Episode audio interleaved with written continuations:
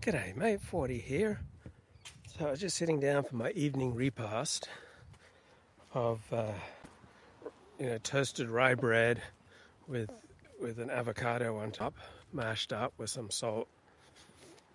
And uh, as I am wont to do in the evenings, I don't know how you like to spend your dinners, but you know, I like to sit down and spend some quality time with the New York Times, just so that I can cut through the misinformation.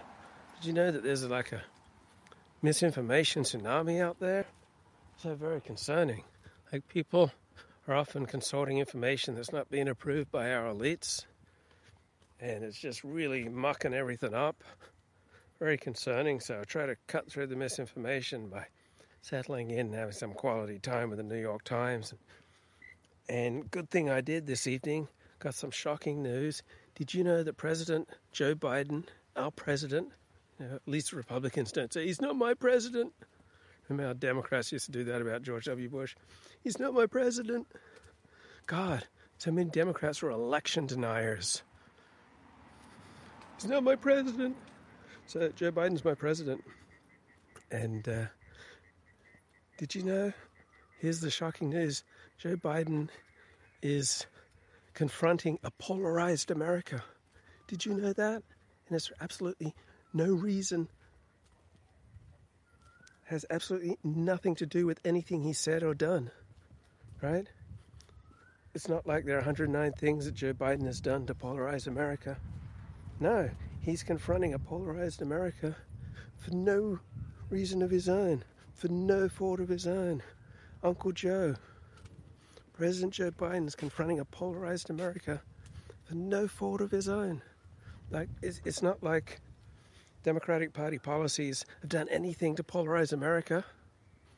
It's not like just despising middle Americans for clinging to their guns and religion has bred any resentment.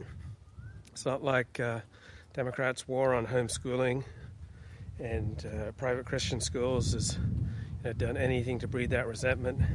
It's not like racial preferences. Affirmative action has done anything to encourage that resentment.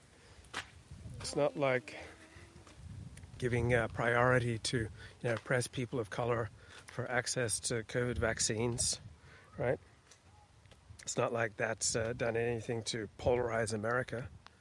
Right? So you import the world, you import the third world, you get, then give preferential treatment to people from the third world, you stack the decks in their favor, and then breaking news Joe Biden confronts a polarized America.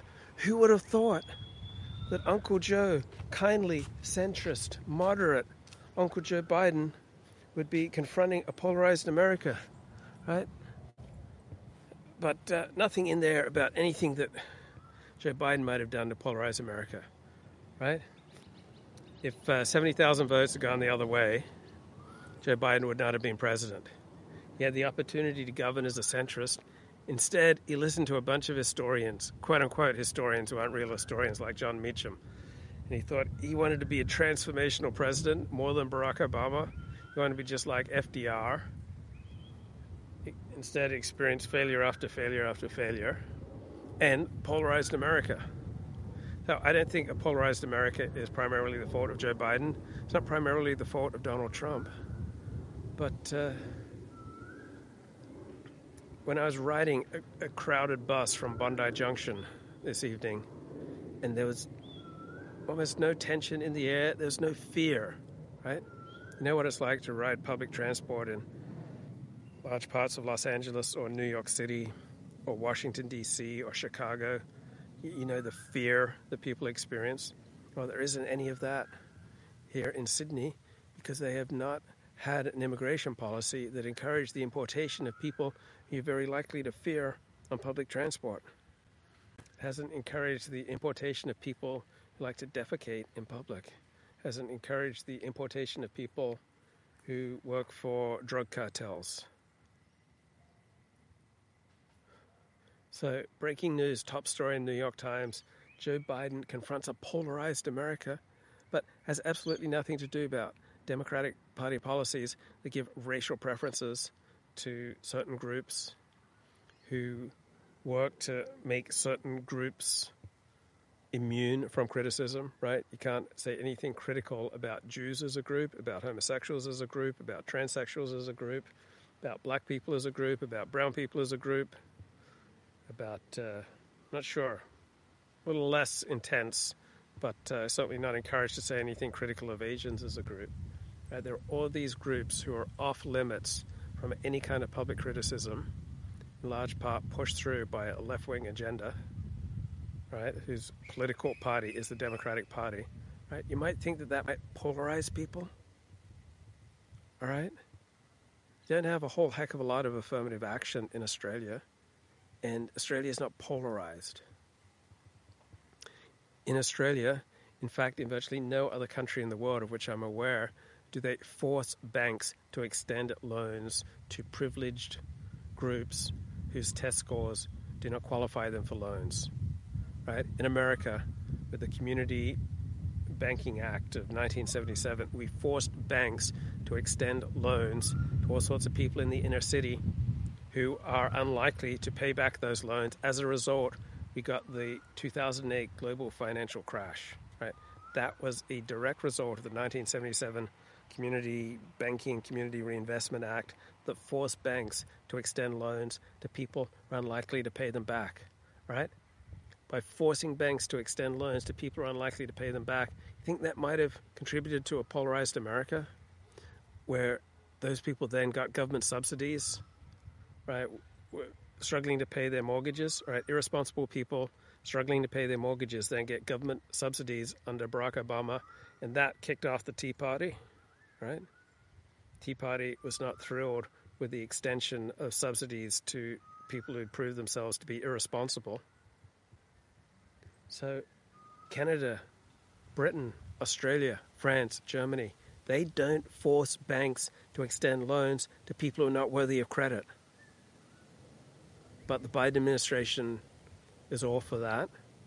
The 1977 Community Reinvestment Act legislated that Republicans, by and large, gone along with it because they, they thought it was, it was good for America, good for business to extend loans to people who are unlikely to pay them back.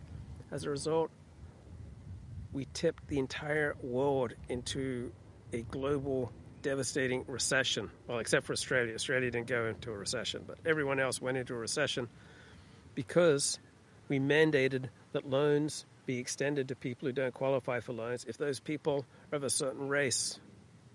Right? You think that might promote polarization?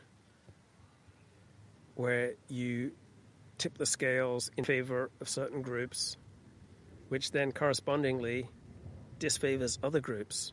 Think that might promote polarization? Like Harvard, Harvard University says we never use race to discriminate. We just use race as a factor in promoting inclusion and diversity. Right?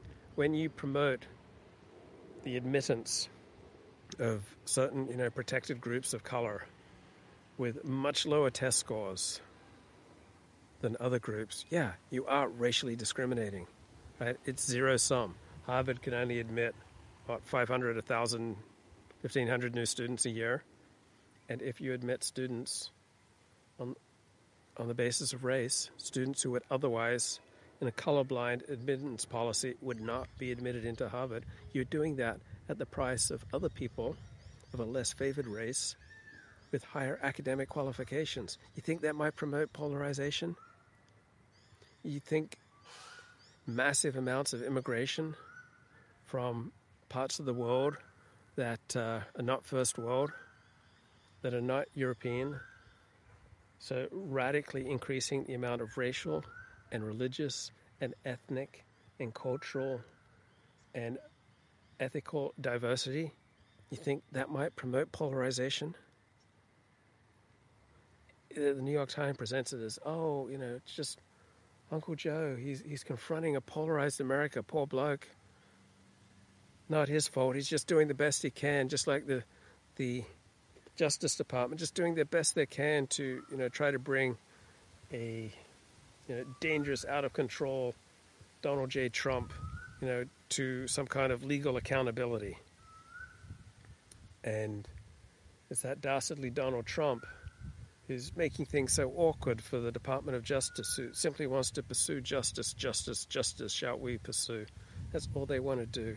It's that nasty Donald Trump and the nasty Republicans who are Uh, throwing up obstacles for the Department of Justice pursuing justice. So sad. There's nothing they did, right? It's not like the Democrats did 109 things to increase polarization in this country, right? The more diversity you have, the more religious, ethical, cultural, tactical, psychological, racial, religious diversity you have, the more polarization you're going to have. No, it's not like all diversity creates equal amounts of polarization. Some types of diversity, in certain circumstances, are far more polarizing than other types of diversity. Sydney has tons of diversity, doesn't have a ton of nasty polarization you feel safe walking the streets here. I'm alone at night in a park ranting about polarized America. I feel perfectly safe. There are people playing with their dogs in the park. Right? Surely love is all around us. Right? It's a beautiful evening here because Sydney's diversity mix is not combustible into criminal violence. Now, it does take a toll. So residents of Sydney volunteer less than residents of other parts of Australia because Sydney is so diverse. People feel less public public spirited. They feel less inclined to volunteer for people who don't look like them or sound like them or worship like them or have habits like them or values like them or cultures like them. People are going to be less likely to pitch in and help out such people. Oh, the other story that gets me is that Kyrie Irving got in so much trouble for one tweet to a documentary that Amazon makes money off of, right? From Hebrews to Negroes, right? That documentary, self funded documentary that Amazon distributes. But Kyrie Irving is in massive trouble for making one tweet since deleted about that documentary. But uh, Amazon Amazon has been showing it, still showing it, profiting from it. if this movie is so horrible, why isn't there pressure on Amazon to remove it? Well, now there is pressure on Amazon. There wasn't two weeks ago. Right? This movie was perfectly kosher for Amazon to make money from. And Amazon has very strict policies against hate. So Amazon has like a Kindle Direct program where you can self publish and make money and they also have a similar program for filmmakers. Where filmmakers, you know, upload their movies and they can sell them or rent them through Amazon and uh, make some money. But Amazon has policies against sexually explicit content in these movies and policies against copyright infringement and policies against hate. But someone at Amazon saw and approved this from Hebrews to Negroes documentary.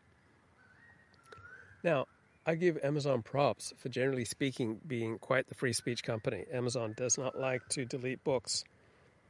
It's only started deleting books of Holocaust denial and some of the more spicy race realism books, like only in the last few years. So Google and Amazon and the big tech in general, Twitter, Facebook, these all started out as free speech playgrounds and they didn't want to turn into repressive regimes where they had to hire thousands and thousands of moderators. Right? They were forced to do that by primarily Democratic politicians. And so big tech has reluctantly gone along. They're also forced to do it by advertisers. But uh, Amazon and Google, prior to about 10 years ago, had a very enviable free speech record. Now Amazon is saying that they're going to add disclaimers to this documentary and disclaimers to the book. So I give Amazon props if they don't delete the movie and don't delete the book. So it costs twelve dollars to rent the movie, like fifty dollars to buy it, and uh, so far it's only had like twelve hundred rentals, even with all this controversy. But the ADL, you'll be glad to know, the ADL's on the case, pressuring Amazon to remove the listing, and if they don't remove it, to add you know, all sorts of important disclaimers about how this is a work that promotes anti Semitism and hatred. So thank God for the Anti Defamation League out there, you know, fighting against free speech. Oh, it's not free speech, it's hate speech. Right? Hate speech is not recognized in US law, it's an entirely subjective category. It's just kind of weird that Kyrie Irving got 100 times the amount of attention and criticism that Amazon got. Like, why did all the powers that be come down on Kyrie Irving, but they didn't come down on Amazon? Because Amazon has more power. They thought they could bully Kyrie Irving. They knew they couldn't bully Amazon. So people very quickly sense whether or not you can be bullied. And if you allow yourself to be bullied, people will bully you. They'll beat you down. They'll drag you through the mud. They'll deride you. They'll declaim you. They'll have contempt for you. They'll pour it on. Like just unbelievably hostile, intense response to Kyrie Irving, but respectful, careful, nuanced responses to Amazon. Why? Because Amazon has the power. Kyrie Irving doesn't have the power. And people don't like Kyrie Irving. And so this is an opportunity to stick it to him. But why would Kyrie Irving get 100 times the criticism and the pressure that Amazon has received when Amazon hosted and made money from this supposedly evil anti Semitic documentary?